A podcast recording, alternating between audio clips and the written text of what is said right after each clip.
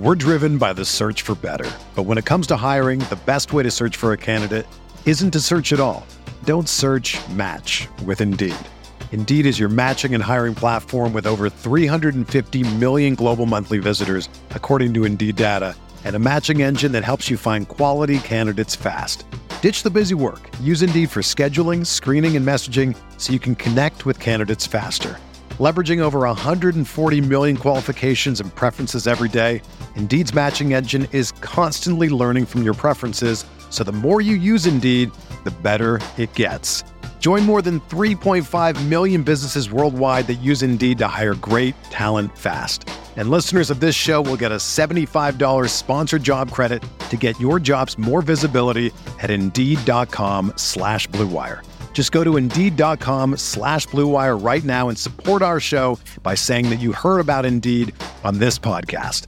That's Indeed.com slash BlueWire. Terms and conditions apply. Need to hire? You need Indeed.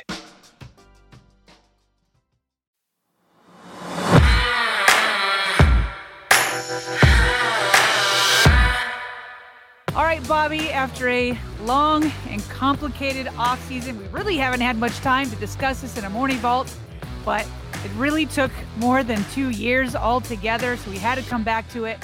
The Ravens ultimately showed Lamar Jackson just how much they really do love him in the end, culminating with last week's extension. Yeah, and Sarah, that love that you speak of, it's garnering a boatload of national attention. Here's ESPN's Mina Kimes. How many times do we complain about this passing offense over the last yeah. few years? Not just the weapons, but the offense, the scheme being limited. And what did the Ravens yeah. do? You talked about the players that they added. They also go out, they change their offensive coordinator, Todd Monken. Hopefully that should improve the passing attack.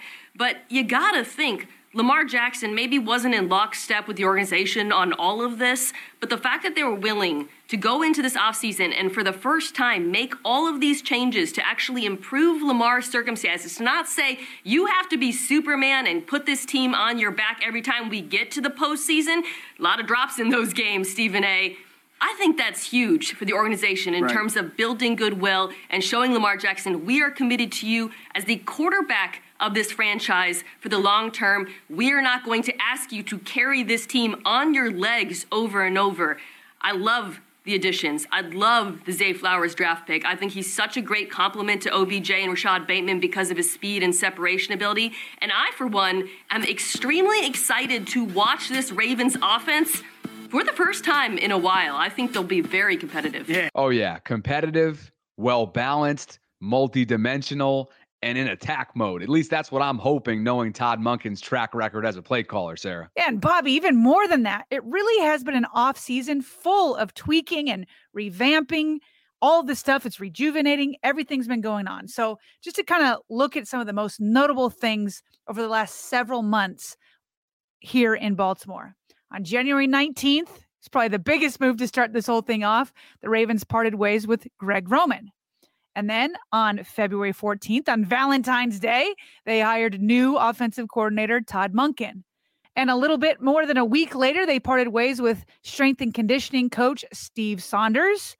And you know that big one on April 9th, they signed wide receiver Odell Beckham Jr., all culminating to the 27th of April, the Thursday of the draft. They agreed to a five year deal with Lamar Jackson that was worth $260 million, 52 million a year, the most ever in NFL history. And then finally, from that extension on through the weekend, the Ravens drafted a six-man class, including the headliner wide receiver Zay Flowers. In other words, they've been busy. And this front office, led by Eric DeCosta, has backed up the big game that it spoke during the end of season press conference, right? Like most notably, of course, completely rebuilding and retooling the wide receiver room. And, you know, we shouldn't forget about a couple other moves that may have fallen under the radar too while we're at it here. Tee Martin will now work closely with Lamar as his official quarterbacks coach. Greg Lewis was brought in from Kansas City to serve as wide receivers coach. And then they also added Nelson Agholor into the mix for some depth. So that's just to name a few of the moves that probably haven't gotten a ton of the attention, but should. Yeah, it really has been a full revamping. That's what happens when you get a new offense with a new offensive coordinator. Then, obviously, so many new faces in that wide receiver room. But, Bobby, here's the thing Adam Schefter, he reaffirmed something that we had already previously thought on Monday, and that's related to the role OBJ signing played in locking in Lamar. Yeah, so Schefter was asked point blank by Max Kellerman if OBJ's deal ultimately helped get Lamar's across the finish line, and he had this to say in response. Definitely.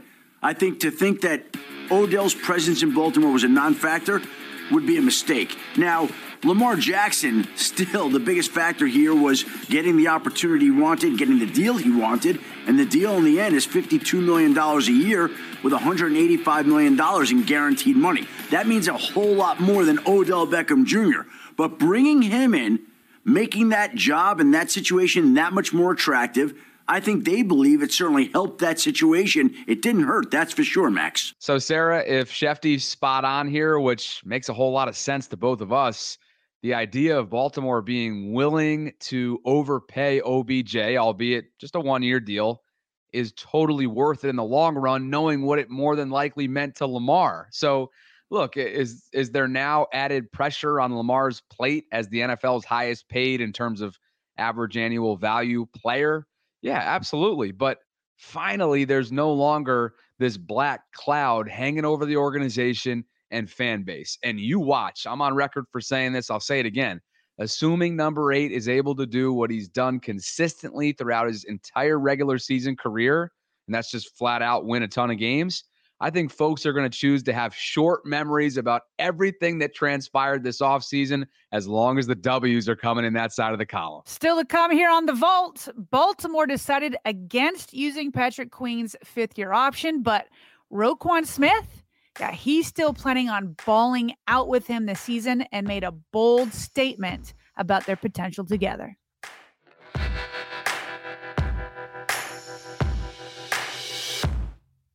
So, Sarah, this one didn't come as a surprise whatsoever. The Ravens declined the fifth year option of inside linebacker Patrick Queen on Monday. That's according to Ian Rapoport from NFL Network. And of course, the ever reliable Jeff Zrebiec of The Athletic here locally in Baltimore.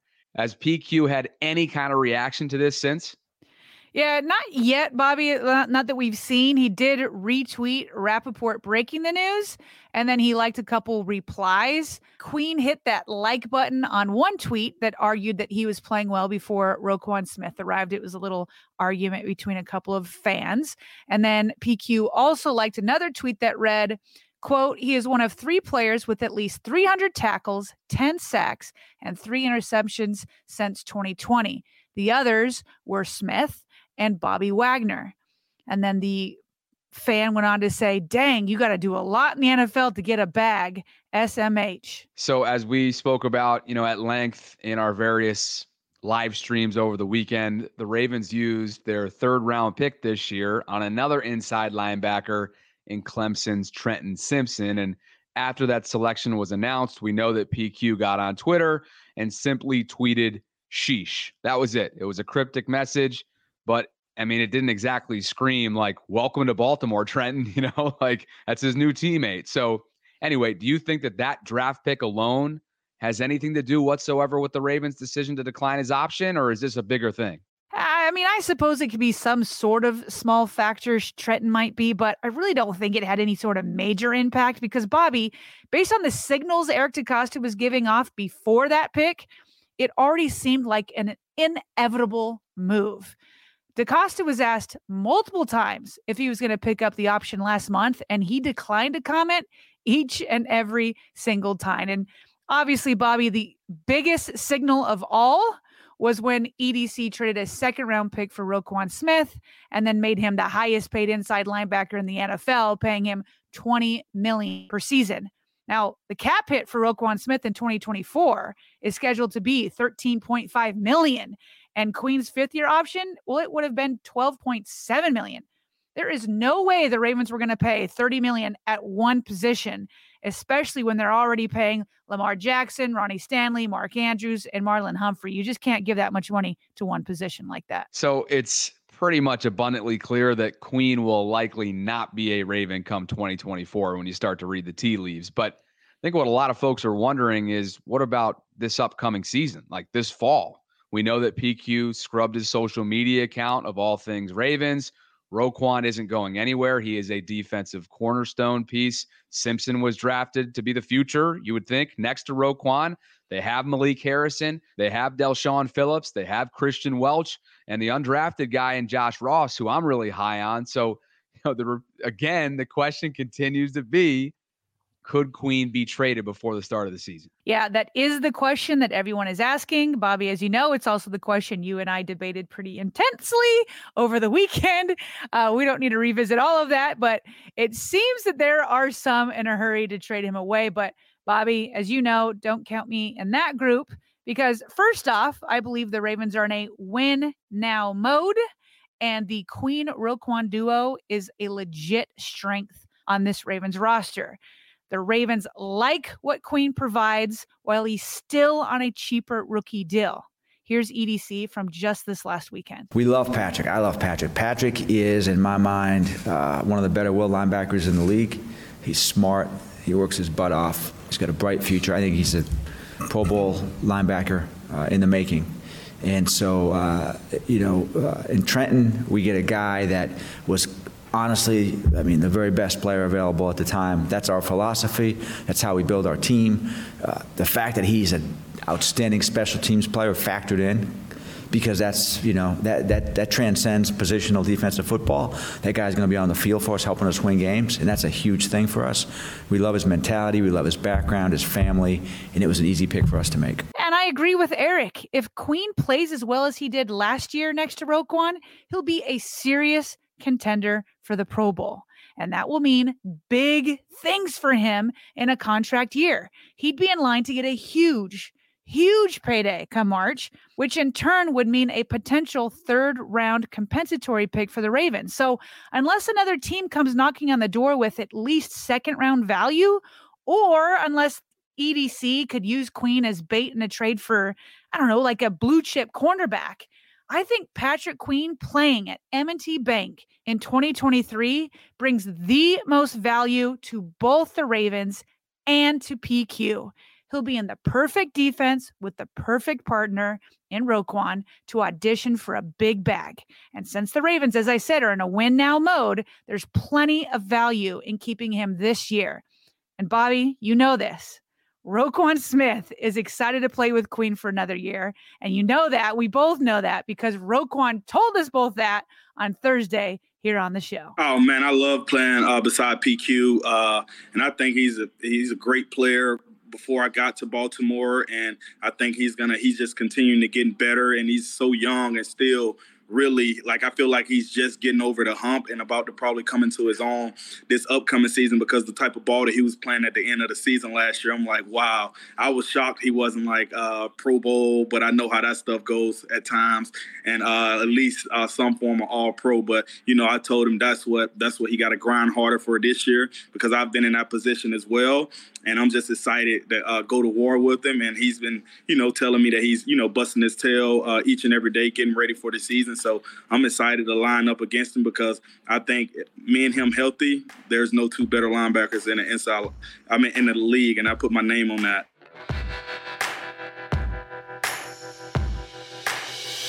Okay, Sarah, the national media let us enjoy just a few days of celebration after the Lamar Jackson extension and the draft before they started a new narrative that is probably going to frustrate some of the Ravens flock fan base. So, what do you have? Yeah, they don't have the holdout narrative anymore, Bobby, and they can't call Lamar greedy or the Ravens cheap anymore. So it's on to the next.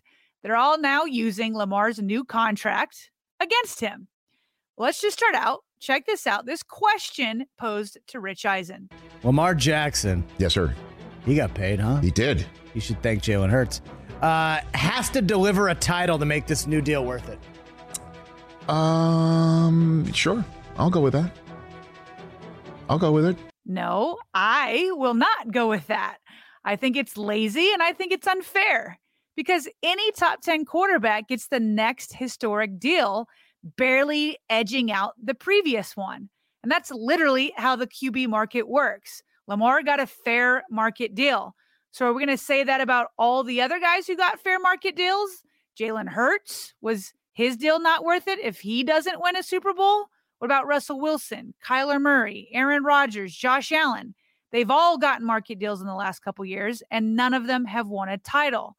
So are we saying none of their deals were worth it? I hope so, if that's the standard that they're going to apply to Lamar.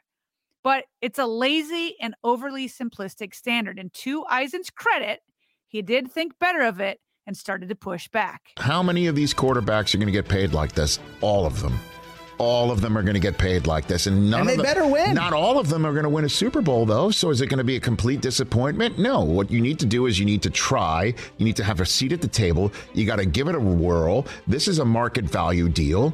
If he doesn't win a Super Bowl, then it's not worth it. Of course, it's worth it to keep him. The alternative is not nearly as acceptable. Bobby, Rich is exactly right. Of course, the Ravens hope to win a Super Bowl with the moves they made, but other teams are going all out too. It's a deep conference, and only one is going to make it to the championship game. So that can't be the only standard to decide whether market deals are worth it. You know, Sarah, there's another narrative that's starting to surface as well. And I've already seen it across multiple national sports shows on various channels. So, the folks that speak for yourself had a segment asking the panel if Lamar is out of excuses at this point, which is kind of funny because I never remember him making any excuses in the first place. But nonetheless, Here's Emmanuel Acho. Lamar Jackson is officially out of excuses. Like done. Dunzo 25, Dunzo Joy Taylor, Dunzo Dave Helman. All of the excuses for Lamar Jackson, they're finito. They're finished. Think about this, y'all. They said Lamar Jackson's OC, the OC that helped Lamar Jackson become a unanimous MVP. They said that he was holding Lamar back. So what did they do? They got rid of the OC and they brought in Todd Monken. Old OC, you gone. Todd Monken, you in. What else did people say? Well, they need to get Lamar Jackson some help at the wide receiver position. They not just with draft picks, get him a proven vet. So they paid Odell Beckham probably 3x his value, $15 million worth up to $18 million because people said Lamar Jackson needs a proven vet. Okay, they did that. What else did they do? Well, Lamar Jackson, he needs more receiver help. Odell's not necessarily proven. You go get Zay Flowers, a burner, 442 in the 40 out of Boston College, a elite speed wide receiver. Now you got Zay Flowers there, plus Rashod Bateman, plus Odell Beckham, plus Nelson Agholor, plus uh, Mark Andrews, plus J.K. Dobbins in the backfield.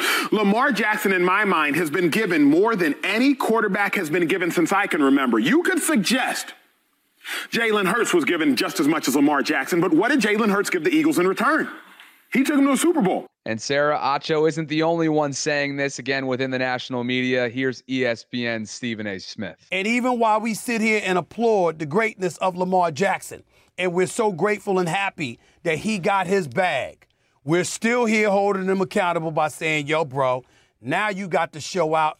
You got to go out there and show out and validate all the hoopla that's been thrown in your direction because there's no excuses. We looking at personnel now. Everything we said the Baltimore Ravens should do, they went out and did. did and gave you your money. Yep. Now you got to show up yep. and get it done. We still sitting here and we're saying, yo, bro, no excuses. All right, Bobby. So first, I think it's fair for guys like Acho and Stephen A to point out everything that the Ravens have done to not only pay Lamar a historic deal, but also to surround him with wide receiver help because Baltimore's front office has rightly been criticized for not doing so in the past. And they took longer than many would have liked, but now they've delivered and they deserve that credit. So I think it's fair to say that, you know, Acho and Stephen A and whoever else are going to hold Lamar Jackson accountable. I get that. But what I want to know is what do they mean that he's out of excuses? Out of excuses for what? Well, Sarah, apparently you and Joy Taylor are on the exact same page because she asked the exact same question. Joy Taylor's more out of excuses. Excuses for what?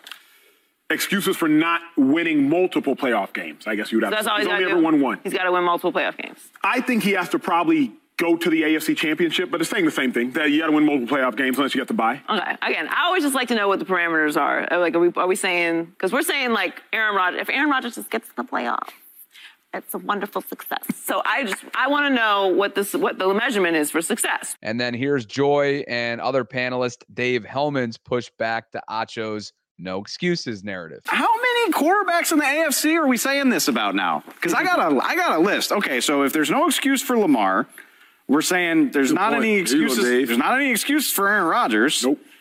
Definitely not any excuses for Deshaun, a fully guaranteed Watson. and oh, don't forget about Russell Wilson, Mm-hmm. who bombed spectacularly with a supposed turnkey opportunity, according to a lot of people. He's got to bounce back. And I'll throw Josh Allen, Josh Allen in as well, just because the Bills have got been some. favorites for a couple years. I mean, that's that's a whole playoff field right there. You also left off Joe Burrow. I did. You also left off Justin Herbert. Oh, I forgot Herbie. Yeah, put him on there. Matthew, sure. Matthew Stafford went to a pretty nice situation. Jalen Hurts, obviously. Dak Prescott. I mean, Well, I was thinking. I was thinking AFC. I was thinking That's AFC. a lot. Okay, okay, okay. I mean, Matthew Stafford's not, not in the AFC. Like, there's, there's a lot of quarterbacks who are in a lot, great situation. Yes. that don't make it to or win the Super Bowl because Shady, it's hard to do that. Hard to do. Right? But from my perspective, Lamar Jackson really hasn't had that many excuses made for him. Lamar's always been held to this very extreme standard because he is such an electric player. I mean, coming into the league after winning a Heisman, there were people saying he wasn't good enough to play the position. Thank you, Joy Taylor and Dave Helman. First off, Lamar has never once made an excuse about his playoff record. Bobby, you alluded to the fact that he hasn't. He's never put blame on his teammates or anyone else. He always points to himself.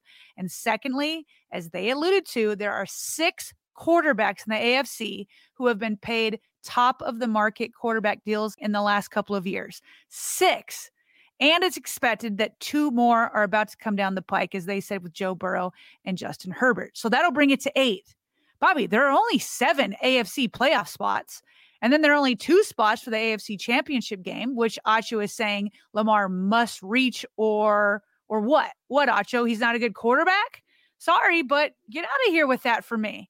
Yes, of course the goal is the playoffs. Of course the goal is the AFC championship. Of course the goal is the Super Bowl. But that's the goal for all eight of those quarterbacks. Not everyone's going to make it.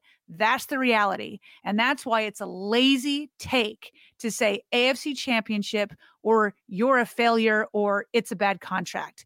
But if you're going to stick to that, if you're going to stick to that narrative saying it's no excuses for Lamar, then you better be doing it for everybody else. Otherwise, you're unfairly targeting number eight. Still to come here on the vault, Jeff Zrebiec's winners and losers within the Ravens from the 2023 NFL Draft.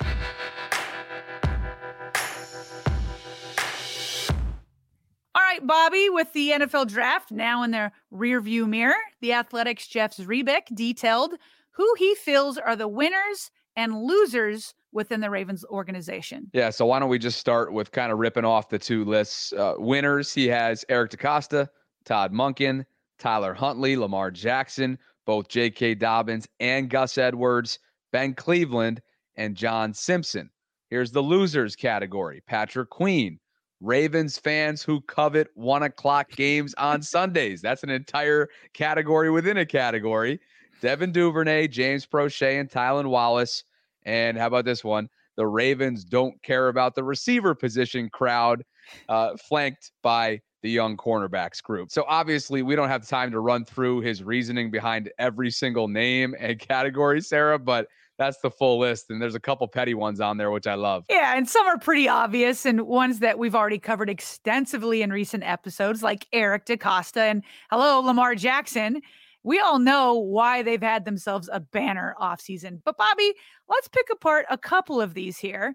What was Jeff's reasoning for having Dobbins and Edwards listed as winners? Yeah, so he basically details how much perceived interest Baltimore had in Texas running back Bijan Robinson, who ultimately ended up being selected eighth overall by Atlanta. So there was no way the Ravens were moving into the top 10.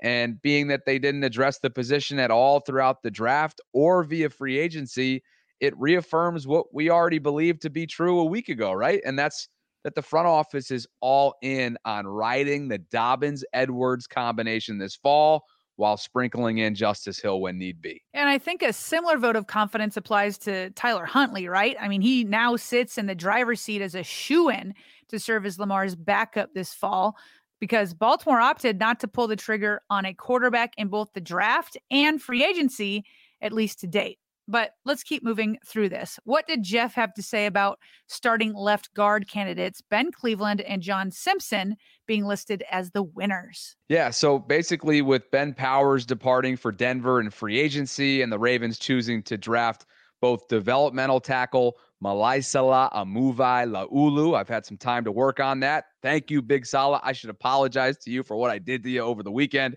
I'm going to keep working on this uh, as we move forward. But uh, both Big Sala and guard Andrew Voorhees, uh, those guys being drafted. And by the way, Voorhees is likely going to miss all of 2023 as he recovers from that torn ACL sustained at the combine. The team is basically making it known that, hey, Cleveland, Simpson, you guys are set to compete for starter honors at left guard. Now, although Baltimore could always bring in a free agent interior O lineman at any point, but those guys are the front runners right now. So if I'm Ben Cleveland, I am showing up all off season long, making sure I'm in shape because it's your job to lose as far as I'm concerned. All right. So moving on to the losers of this year's draft, we've already covered why Patrick Queen finds himself on Jeff's list, being that Baltimore drafted Clemson linebacker Trenton Simpson to serve as his future replacement. But what does Jeff have for the young cornerbacks? So the angle that he takes here is roster projection. Knowing that, hey, another DB is now in the mix, right? With the drafting of cornerback Kyu Blu Kelly and we're also operating under the assumption that a veteran cornerback is probably on his way to Baltimore in the near future as well. So while those moves don't necessarily directly affect the likes of Brandon Stephens, Jalen Armour Davis, Pepe Williams, and Trayvon Mullen, some tricky decisions are going to have to be made at the end of the summer. And I don't foresee all of those names that I just mentioned making the 53 man roster. So really, it's just about number crunching. All right. So the category, which I thought was pretty clever from Jeff, uh, the Ravens fans who covet 1 p.m. Sunday games. Uh, that's that's me, by the way, Bobby. When we're up till past midnight, yeah, I like those 1 p.m. games. So uh, that is a pretty obvious one. And we recently learned that the NFL's annual schedule release is set for next Thursday, May 11th. And by the way, in case you were wondering, we will be live streaming from about 7:30 to 10 that evening.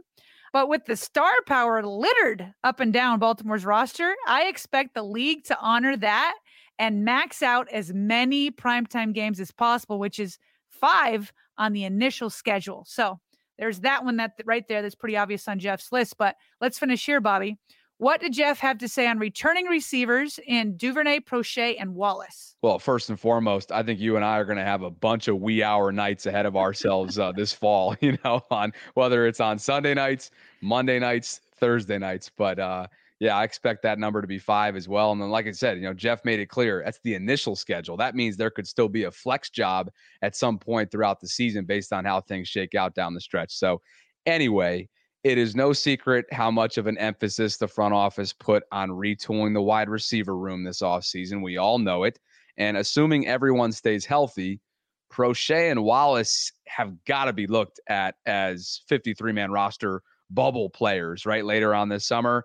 And given the additions of Odell Beckham Jr., Zay Flowers, Nelson Agholor, and Rashod Bateman ret- returning for his third NFL season, it's fair to wonder how many touches will be coming Duvernay's way, right? Offensively speaking.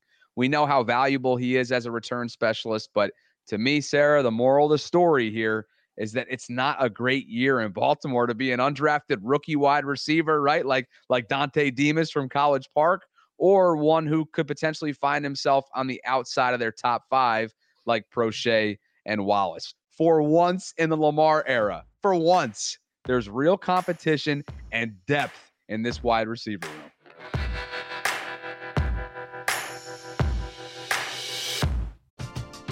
We're driven by the search for better. But when it comes to hiring, the best way to search for a candidate isn't to search at all.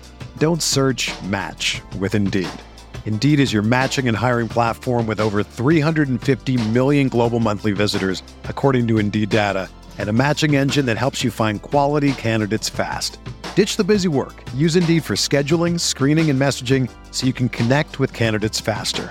Leveraging over 140 million qualifications and preferences every day, Indeed's matching engine is constantly learning from your preferences, so the more you use Indeed, the better it gets.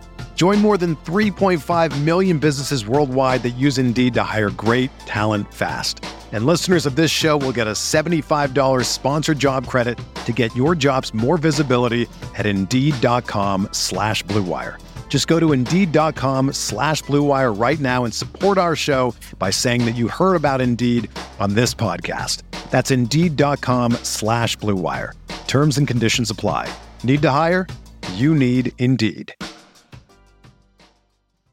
With threats to our nation waiting around every corner, adaptability is more important than ever. When conditions change without notice, quick strategic thinking is crucial. And with obstacles consistently impending, determination is essential in overcoming them. It's this willingness, decisiveness, and resilience that sets Marines apart. With our fighting spirit, we don't just fight battles, we win them. Marines are the constant our nation counts on to fight the unknown. And through adaptable problem solving, we do just that. Learn more at marines.com. So there's an abundance of evidence that the NFL Players Association was in contact with Lamar Jackson during his two year negotiation process with the Ravens. We know this, Sarah. And there was even a feeling that the union's involvement was at least partly to blame for the long standing stalemate before a deal was ultimately struck last Thursday. Which is why it comes as little surprise, Bobby, that two reports indicate that Lamar ultimately rejected the advice that the players union was giving him.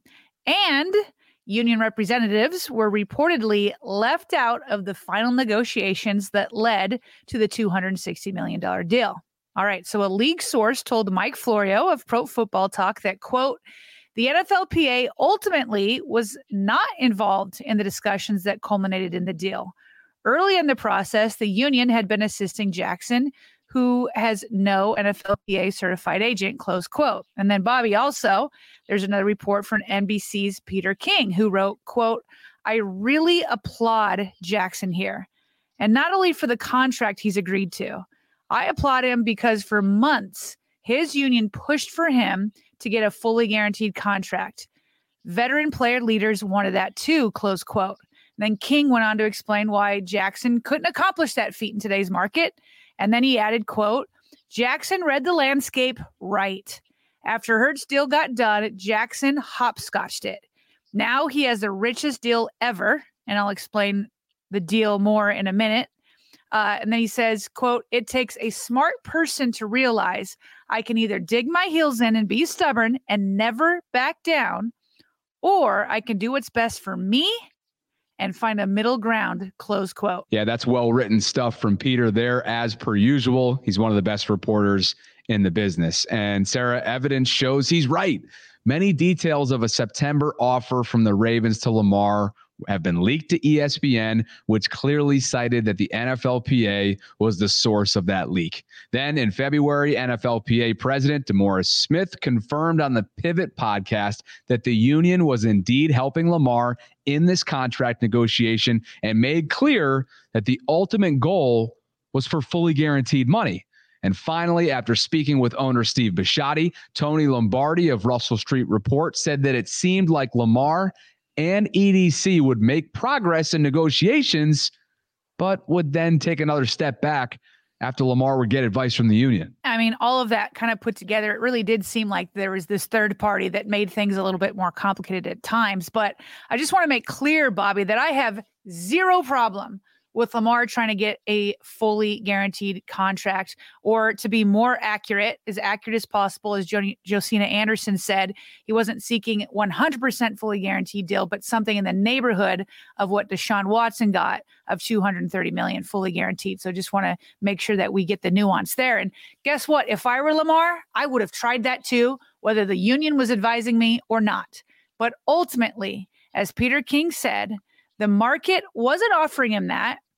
And he deserves to be applauded for kind of moving on from what the NFLPA was trying to sell him. And he ended up getting the richest contract in NFL history in several categories outside of fully guaranteed money. And it should be noted that he did it without an agent. So, Bobby, I want to give a few more contract details that King provided that we didn't have initially before when the news first broke that they had agreed in principle. Okay, so we already knew that Lamar got that 52 million annually, and then we know that the total was 260 million. But according to King, Lamar also got 135 million fully guaranteed at signing, which is the second most in the NFL behind Deshaun Watson, and that's 51% of his entire contract.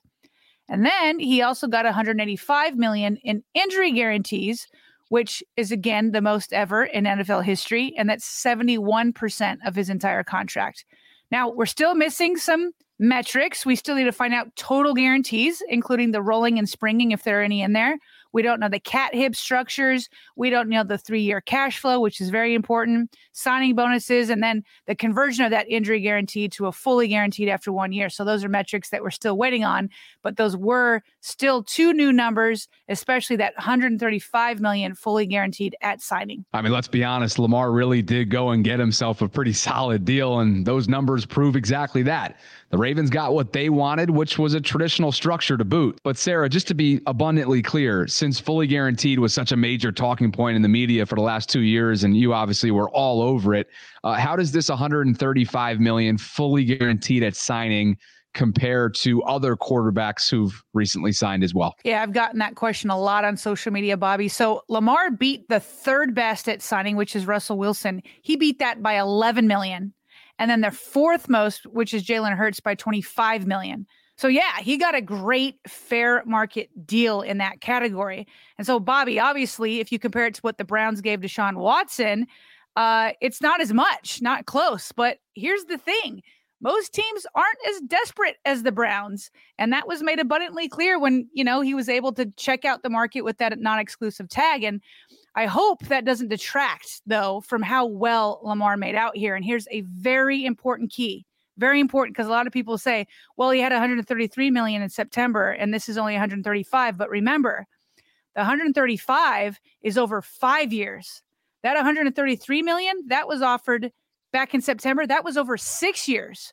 So that's an undeniable improvement for Lamar in the fully guaranteed category. So, in the end, I joined Peter King in applauding both Lamar and the Ravens for finding this middle ground. It's cause to celebrate. I also applaud the Ravens for finally getting the weapons around Lamar at wide receiver that he needs to take another step.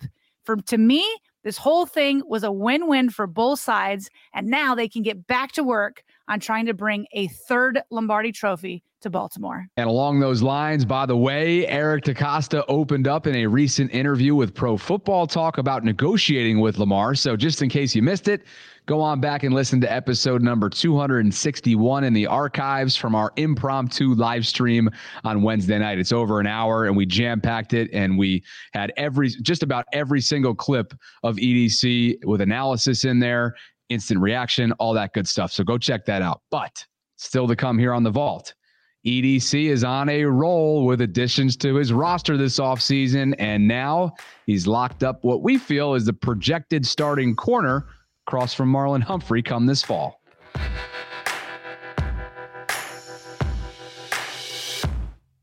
All right, Bobby. So I'm going to steal the words of Torrey Smith. Eric DeCosta has been cooking. The Ravens GM already signed Odell Beckham Jr., as we know. He closed that Lamar deal. He drafted Zay Flowers and company in that 2023 class. And now he has inked the new projected starting cornerback in 26 year old veteran Rock Ya-Sin we all knew this signing was coming, right, Sarah? I mean, come on. The process began back in March when Ya-Sin visited the Under Armour Performance Center, went through a workout. They remained in contact and finally put ink to paper on Wednesday on a one-year deal worth up to six million. That's according to ESPN's Adam Schefter. And Sarah, you know, it was smart of EDC to wait until now because remember, this is important. After May 1st, it's currently May 4th. At the time of this taping, free agent signings after May 1st no longer count against the compensatory pick formula, which means the Ravens are still in position to keep the projected fourth round pick for Ben Powers. Remember, he departed for Denver back in March. Yeah, now, Bobby, Baltimore has 10 cornerbacks on the roster, and that doesn't even include Kyle Hamilton or Ar'Darius Washington, who both will probably see time in that nickel role. And there's also Brandon Stephens and a boatload of younger players, including Jalyn Armour Davis, Pepe Williams, and then newly drafted rookie Kyu Blu Kelly. There's more I haven't even named. So, with all these 10 cornerbacks, where does Rock Ya fit into the mix? Well, when you look at the contract payment he just received, Sarah, I mean, he's certainly got to be looked at as the projected starter across from Marlon Humphrey, or at the very least, the favorite to win the job. Um, he's got 38 NFL starts under his belt between the Colts and Raiders. And honestly, when you look at the numbers, he keeps getting better and better with experience. The QB rating when he was targeted back in 2020 was 98.7. Then it was 88.8 in 2021, and then 82.6 last season. So uh, remember, he's doing this as a physical press corner with 88% of his snaps on the outside. So those are impressive numbers. Now, his downfall, like many corners, especially we've seen this in Baltimore over the years, injury history. He's missed 13 games over the last three seasons, including six last year with a knee setback. So uh, that, that's out there, but he did pass his physical. The Ravens clearly seem to be confident in the medical side of things, and he's believed to be healthy. He also caught up with Garrett Downing of Ravens Productions not long after signing his deal. Here's Rock. And Rock, when you get on the field this fall, what do you think you're going to bring? What do you think Ravens fans should expect when they watch you play? Just aggressive, you know, aggressive mentality, you know, tough, physical, you know, uh, competitive style of play, just a dominant competitive style of play. And, and lastly, you know, the Ravens have, you know, open cornerback spot there. I'm sure you're going to come in and compete for that. What are your thoughts about competing to start opposite of Marlon Humphrey on this defense? I mean, that's that's that's a great opportunity for me. I feel like, and for all the guys competing for that spot, I mean, we're all going to fight tooth and nail to, to get that spot, play next to a guy like that, you know, all pro, Pro Bowl caliber player like uh, that he is. All right. So the Ravens on paper seem to kind of like just be set at corner. But as you know, as we both know, you can never have enough with the amount of injuries that players at this position sustain, including Rock Ya-Sin, as you just went over there, Bobby. So everyone wants to know this is the question Does this signing of Rock Ya-Sin eliminate the possibility of bringing back fan favorite Marcus Peters? Yeah, I think to answer that, I'm going to have to defer to Jeff Zrebiec of The Athletic because he's been the one who's really just been all over this news since March. And, you know, he recently wrote the following quote, It'll be interesting to see whether the Ravens are done at the position. Peters is still available, Marcus, of course. So is Kyle Fuller, who tore up his knee in week one last year. If DeCosta signs another corner, that probably would be pretty telling of the readiness of the young corners Baltimore currently has. Close quote.